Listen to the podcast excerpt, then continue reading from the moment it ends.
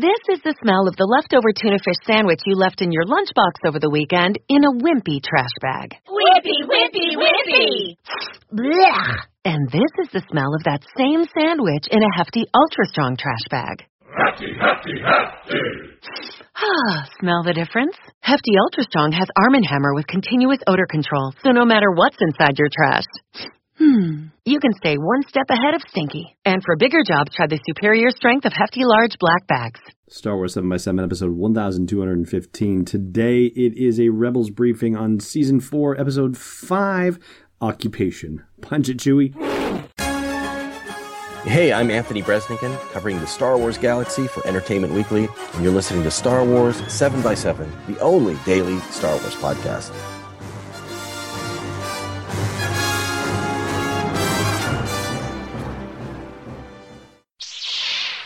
Hey, Rebel Rouser. Welcome to Star Wars 7 by 7 I'm your host, Allen Voivod, and this is a day that we've known was coming for a while a return to Lothal, or as Mon Mothma says it, Lothal? Like Lothal? Like. Genevieve O'Reilly's accent is definitely different. So we've got Yavin 4 and Lothal, and I'm not making fun of Genevieve O'Reilly's accent by any stretch of the imagination. I'm just saying that it's funny to hear different people say it different ways. And I've always described the whole pronunciation thing in Star Wars in terms of, well, let's ask the person who is closest to it to find the correct pronunciation. So when Han says Han Solo to introduce himself versus when Lando's getting choked and he says Han, or when C3PO says Han, or anything like that, or when everyone says Leia or Leia or whatever, like it's Leia because that's how she pronounces it, right? Again, it's C3PO who actually says Princess Leia. So I don't know, maybe it's that whole bridge thing. Anyway, all that aside, this episode is called The Occupation, and interestingly, it is not The Occupation Part 1 and The Occupation Part 2 because essentially the next episode, Flight of the Defender, is exactly that. It's The Occupation Part 2. And this is an action packed episode to be sure, and it also brings in a lot of elements from previous seasons. So they actually managed to make this one feel like you've got a whole complete mini universe that they're drawing from. The criminal Vizago comes back into play, and the puffer pigs that were an issue between him and Lando Calrissian in earlier seasons, they get him puffer pigs so that way he will smuggle the Ghost Crew onto Lothal to find out what is going on with the TIE Defenders. There's been some new development. And if you're not familiar or you haven't been listening to the podcast, the TIE Defender is, yes, that old ship that appeared in the TIE Fighter video game way back in the 90s and they made canon with Star Wars Rebels. It has hyperdrive, it has shields, but apparently there's some new development that the Rebels on Lothal, led by a guy named Ryder, have discovered. They tried to send word to the Greater Rebellion about it, but unfortunately that transmission was cut off, which is why the Ghost Crew is going in to find out what the scoop is. But interestingly, Mon Mothma says that the lockdown by the Imperials of Lothal is so complete that they can't guarantee an extraction. Even if they can get in, they can't guarantee that they'll get out. And Ezra's response to this is that I've been thinking a long time about this, and if I'm going, I'm going there to help my friends, and I'm there to stay. So don't necessarily know what that means. Like, could he possibly be considering breaking off from the Ghost crew and intending to stay on Lothal, even if they're successful in their mission and the Ghost crew is able to escape? Now, here's the thing I have not seen the second part, Flight of the Defender, just yet, and I will do that for tomorrow's podcast, but there's a special reason why I haven't done it yet, which I'll talk about after the break. So we'll skip that for the moment. Anyway, they manage to get onto Lothal, of course. The vessel is scanned, and there are a bunch of unregistered life forms on the ship. So the ISB meets them when they land and puts gravity locks on the ship. There is a great scene, very fun for them to be able to escape out of this. They trigger the puffer pigs, so they blow up like giant balloons, so that way the stormtroopers think and the ISB thinks that those are the unregistered life forms that were on the ship. So they escape, they split up, they're going to split up. And let's see, Zeb, Kanan, and Hera are going to find transports, and Ezra, Chopper, and Sabine are going to try and get a line on Old Joe, who is part of the rebellion. Unfortunately, at Old Joe's old bar, they find out it's been taken over by the Imperials with some jaunty Imperial march music playing in there.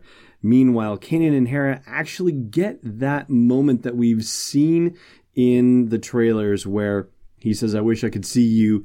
And she says, You could always see me. And what they don't show in the trailers, but they show in the episode, is that they are about to kiss. They are about to straight out kiss Finally, but in classic Star Wars fashion, they are interrupted by Zeb coming in to say he's found all the transports. Meanwhile, Ezra and Sabine are extracted from a potentially sticky situation by a fellow cadet at the Imperial Academy on Lothal that Ezra knew named Jai Kell, who is sympathetic to the cause. He says, Hey, you helped me out, and now it's my turn to return the favor. That's when Zeb and Hera and Kanan show up, but Unfortunately, the Imperials have traced them, and so now they're all together and being shot at by hover tanks that look very much like the hover tanks we saw in Rogue One. So they have to disappear into the sewer, into the sewers, excuse me. At which point they are pursued by probe droids, and there's a moment where they're going into the bar, and the guy who is tending the bar, a former Imperial flying ace, Baron Valen Rudor to be specific,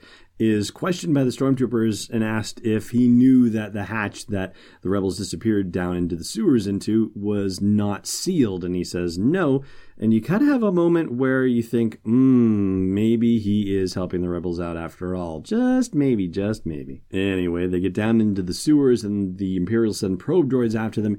Interestingly, Kanan is not able to sense the probe droids before Zeb does. I thought that was kind of a curious thing. And there is a lot of firefight and back and forth with probe droids and then stormtroopers once the probe droids actually transmit the coordinates of the rebels' location. They realize that Ryder is using the rebel insignia inside the tunnels to direct people out to a junction point on the outskirts of town, and they manage to make good their escape when Ryder meets them at that junction. And that's when he gets a big disappointment. He finds out that there's no major rebellion presence coming to rescue him and to destroy the TIE Defender factory that so desperately needs destroying because of whatever new development has happened. And Ezra says, Oh, we're going to do it. You know, it's a small group. This is how rebellions always start. And Ryder says, Well, we'll go check out the factory tomorrow and then we'll see if you're still singing that same tune. It's a very cliffhangery moment in a very action packed episode. And I got to say, one thing that I didn't mention at the outset is that when they land on Yavin 4, Yavin 4, as they're saying now these days, as they land, there is a familiar silhouette of an astromech. And I know astromechs are a dime a dozen in the Star Wars galaxy, but the beeping noise sure sounds like R2D2. I can't imagine why he might be roaming around there in the scene, but you just can't mistake those beeps and boops for anything else. And so it was a lovely little surprise to hear that in the midst of this episode. And a couple other things too.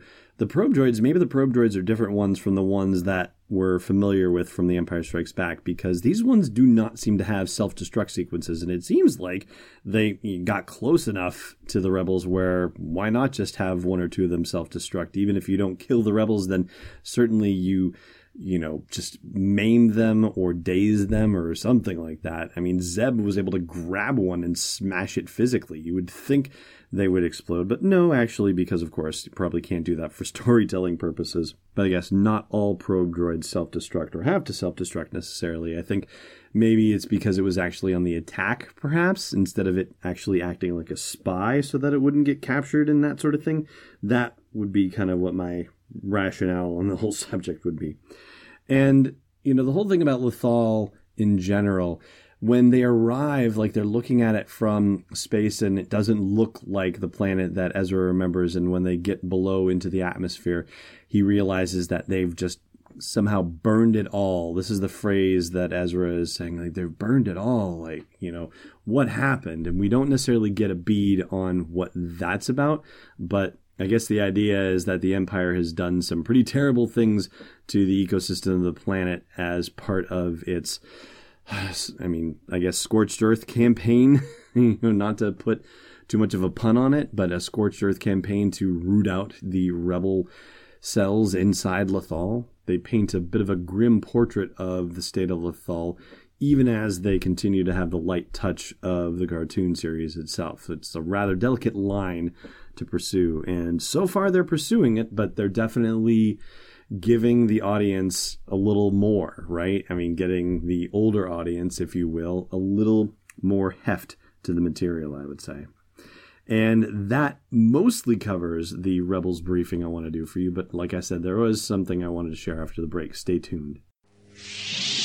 Hey, Rebel Rouser. The Last Jedi is coming out in theaters in December, and so it's time for you to brush up on your knowledge of The Force Awakens. Luckily, I've got the thing for you. It's the unofficial Star Wars The Force Awakens trivia book. It's available on Amazon right now. Just go to sw7x7.com slash TFA to get right there. And inside you'll find more than 501 galaxy-spanning questions and answers about The Force Awakens. Again, it's the unofficial Star Wars The Force Awakens trivia book, sw7x7.com slash TFA. Welcome back. All right, so I mentioned at the top that I was going to be covering the second half of the episode on tomorrow's podcast, Flight of the Defender. It's not that unusual because it's exactly what I've done for the last two weeks with the In the Name of the Rebellion two parter and the Heroes of Mandalore two parter, but this case was particularly special because I'm part of the million or so people who are without power right now in New England thanks to the giant wind and rainstorms that blew through the area. Again, no pun intended. And I was at about an 87% charge on my laptop battery power when I started recording. I'm down to 65 now, so I'd say the odds are pretty good that I'm going to be able to get this edited and uploaded in time for you to be able to enjoy it wherever you might like to enjoy Star Wars 7 by 7 and we still won't miss a beat doing everything I can to make sure that it's still seven minutes at least a day, seven days a week for you. So, if you wouldn't mind sparing a thought to the million or so folks who are without power, they tell us it might be a multi day restoration effort. You know, we're doing fine here and everything's good, situation normal, and all that fun stuff. But there are a lot of people who could use the good wishes much more than we could here. So, if you would spare a thought for those folks, I would appreciate it. Thank you so much, as always, for listening. I'll talk to you tomorrow with Flight of the Defender, the second part of this episode, if you will. Not really, because it's not part two, right? Been through all that anyway. And as always, may the force be with you wherever in the world you may be.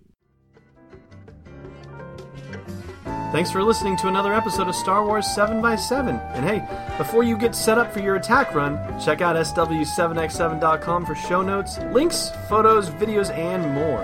And we'll be able to do even more with the show for you with your support at patreon.com slash SW7x7. It's not three marks at 210, it's Destiny Unleashed.